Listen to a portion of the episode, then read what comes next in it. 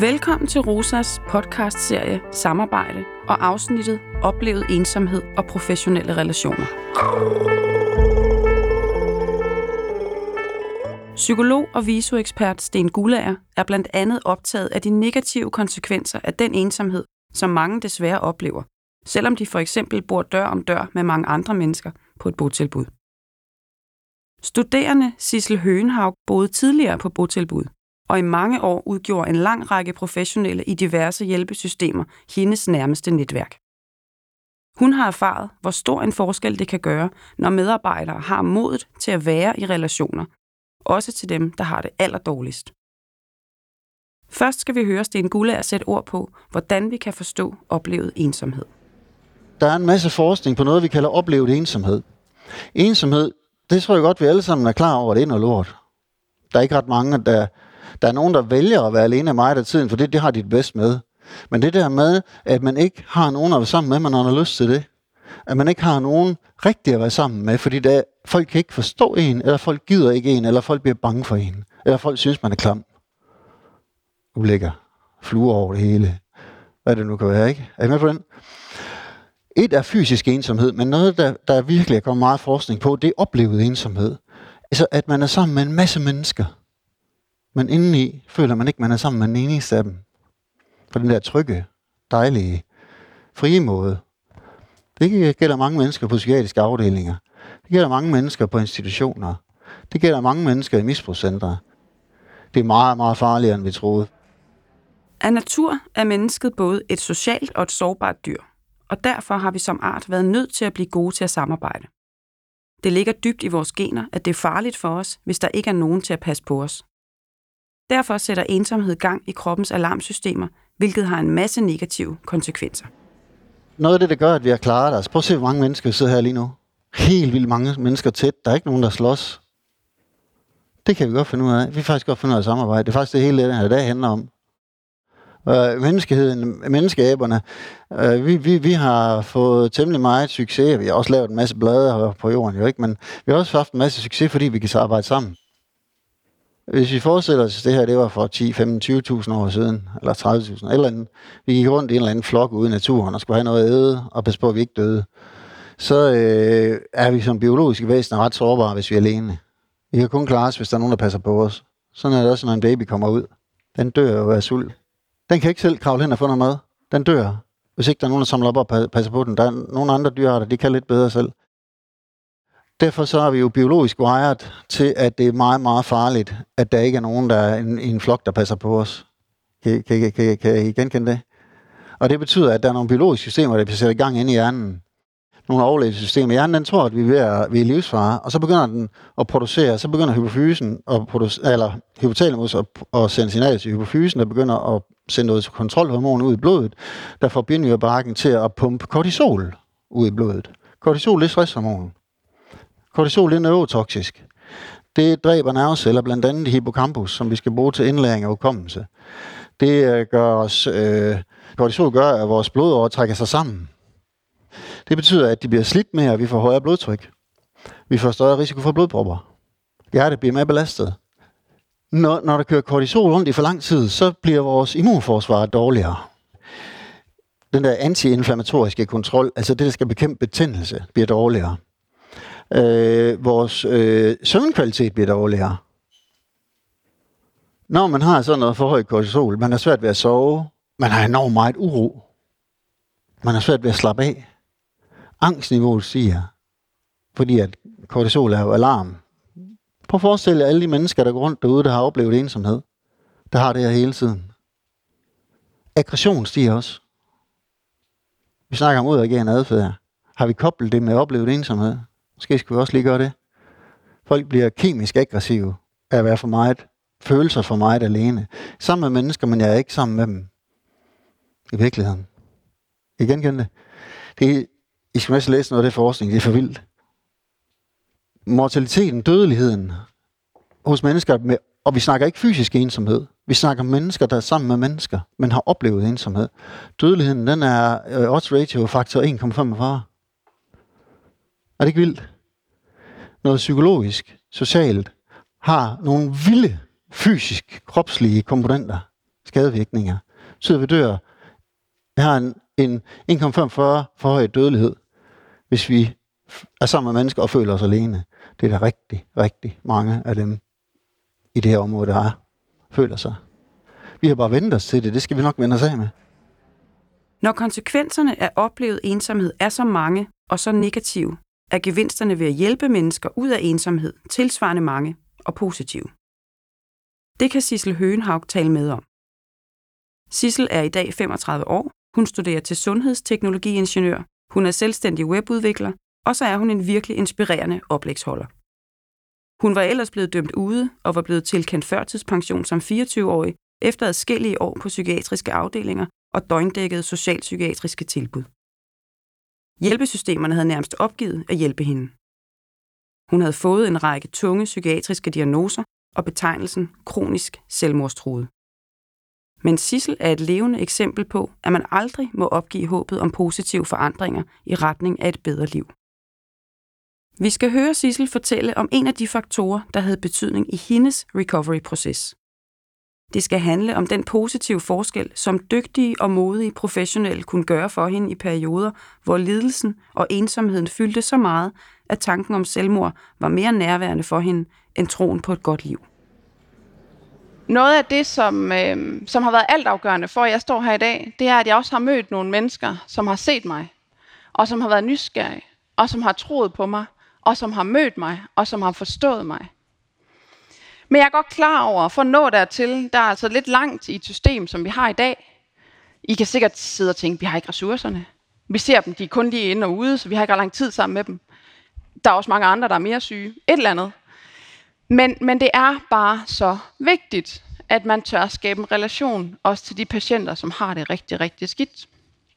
Jeg er godt klar over, at det er lidt op ad bakke i starten, når man skal skabe en relation jeg havde det i hvert fald rigtig, rigtig svært ved at have den her tillid igen. Jeg var paranoid, jeg var overbevist om, at alle ville mig det dårligt. Samtidig så sad I der jo også kun, fordi I fik penge for det. Det var jeg overbevist om. Du får løn for det her. Jeg tænker, I har hørt den. Mere eller mindre alle sammen. I er ligesom startet lidt ud på et skråplan her, i at skal skabe en ligeværdig relation, for I får penge for at sidde der. Så det kan godt tage lidt ekstra tid, og det tager jeg hatten af for jer, der når igennem med det alligevel, fordi det er så vigtigt. Man skal ligesom vinde den der tillid lidt mere, end man vil skulle i en ikke betalt relation. Men sådan er det. Det er vilkårene. I får penge for det. Det kan vi ikke løbe fra. Men det var også dem, der skulle være der for mig. De fagprofessorer omkring mig var dem, jeg havde omkring mig. Det var mit nærmeste netværk. Jeg var der i så mange år. Jeg var meget mere sammen med dem, trods de måske ikke havde så mange vagter, end jeg var sammen med min egen familie og venner. Det var dem, jeg ligesom skulle lægge mit liv i. Jeg skulle lægge mit liv i deres hænder. Og det handler altså om tillid og kemi. Igen, jeg var i et system, hvor jeg fik at vide, at jeg var kronisk syg. Jamen, så er jeg også nødt til på en eller anden måde at have en tillid til, at dem, der er omkring mig, de kan hjælpe mig. Men det kræver rigtig, rigtig meget at skal give, lukke op til det inderste, som man selv synes er så farligt og så giftigt til nogle mennesker, som får penge for at være der. Men det er så afgørende, at man får brudt med det. Desværre så mødte jeg bare også den her kulde distancer. De var bange for at gå ind i relationen til mig. Jeg tror, I ved det, hvis I står over for nogen nede i supermarkedet, eller I skal have en ny ven, eller et eller andet. Man kan mærke lige med det samme, hvis vedkommende i deres kropssprog ikke har lyst til at være i nærheden af en. Og når man er syg, og når man er syg, som jeg var, så er jeg også det, man vil kalde særlig sensitiv og antennebarn. Jeg fornemmer stemninger, og jeg fornemmer kropssprog, og jeg fornemmer mennesker helt exceptionelt godt. Det vil sige, kommer der en sygeplejerske ind, som vil have, uh, nu skal vi til at, være, nu skal vi til at bonde os to, men man bare kan mærke, at hun er allerede på vej ud igen, fordi hun kan ikke lide at være her, så har man sgu da ikke lyst til at åbne op. Man har ikke lyst til at lukke dem ind i det, som gør så ondt og som er så smertefuldt.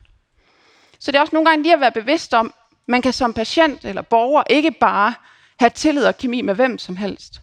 Bare fordi det er det, der lige passer ind i vagtskemaet.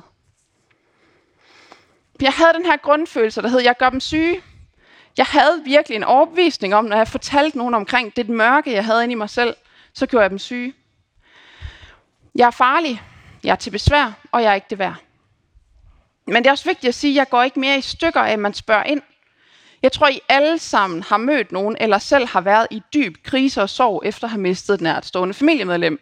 Nu har jeg jo også været igennem det, og, og vi er så bange for at spørge ind, fordi, uha, hvad hvis vi nu gør vedkommende ked af det? Man kan ikke blive mere ked af det. Man kan ikke gå med i stykker. Det værste er sket. Det er faktisk lidt det samme her. Selvom at jeg godt ved, at patienten eller borgeren eller jeg kunne selvskade lige efter. Men jeg går ikke mere i stykker. Tværtimod, så er jeg ikke alene i det, der er svært, hvis du tør spørge ind. Og det er afgørende. Tillid, mod og nysgerrighed er så vigtigt. Tillid, mod og nysgerrighed er for Sissel helt afgørende kvaliteter hos den professionelle, der vil forsøge at hjælpe et menneske, som oplever sig lukket ude fra verden og låst inde i sin egen verden af lidelse og ensomhed. Et bestemt møde med en sygeplejerske, der netop havde den slags kvaliteter, og som evnede at give Sissel en følelse af at have værdi, står tydeligt frem i hendes erindring. Mødet finder sted på en medicinsk afdeling på et tidspunkt, hvor Sissel har været til udpumpning efter endnu en overdosis. Øhm, så, så er der en sygeplejerske, der kommer ind i en aftenmagt, og der er også en rimelig rolig på afdelingen. Hun siger, jeg, Sissel, jeg, jeg er ny i det her, men jeg kan jo se, at der kommer rigtig mange af jer ind som selvskader, som har de samme problematikker, som du har. Og jeg vil så gerne hjælpe jer på bedst mulig måde, og du har været her flere gange. Kan du ikke fortælle mig lidt om, hvordan jeg kan gøre det? Hvordan møder jeg jer bedst? Og hun fandt nøglen. Der skulle ikke mere til. Så hun skabt en kemi og en tillid og en relation lige der i 20 minutter. Det var det måske ikke engang, men hun fik mig åbnet op. Jeg havde en følelse af, at min viden er vigtig for hende. Det, jeg kan bidrage med, kan være med til at hjælpe andre. Det kan være med til at gøre hende klogere, og hun har faktisk lyst til at lytte til mig. 20 minutter. Så det er bare for at sige, at der skal faktisk ikke så meget til. Og den der følelse af at have en værdi ind i, et, i en relation, det, var, det er så godt. Det er det også i dag, det kender vi alle sammen. Men her, der, der kan det virkelig være nøglen. Hendes udgangspunkt for første møde er bare at danne relationen.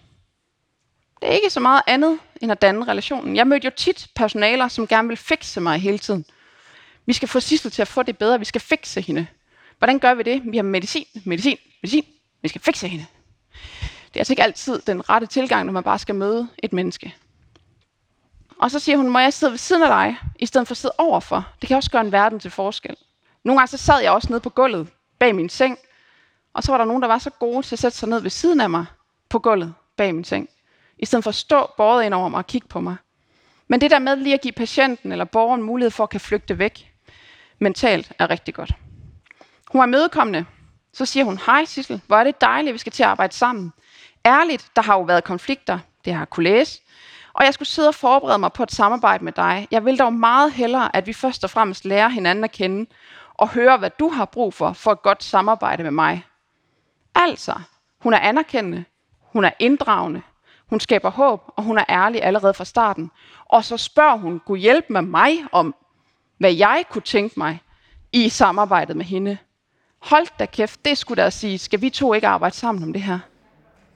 Som Sissel her meget stærkt bevidner, kan professionelle selv i et kort møde gøre en forskel, der mange år senere står lysende klart i erindringen. Vi har i denne podcast hørt psykolog Sten Gullager fortælle om behov for opmærksomhed på oplevet ensomhed, og vi har hørt studerende Sissel Høenhaug fortælle om tillid, mod og nysgerrighed som helt afgørende kvaliteter hos professionelle.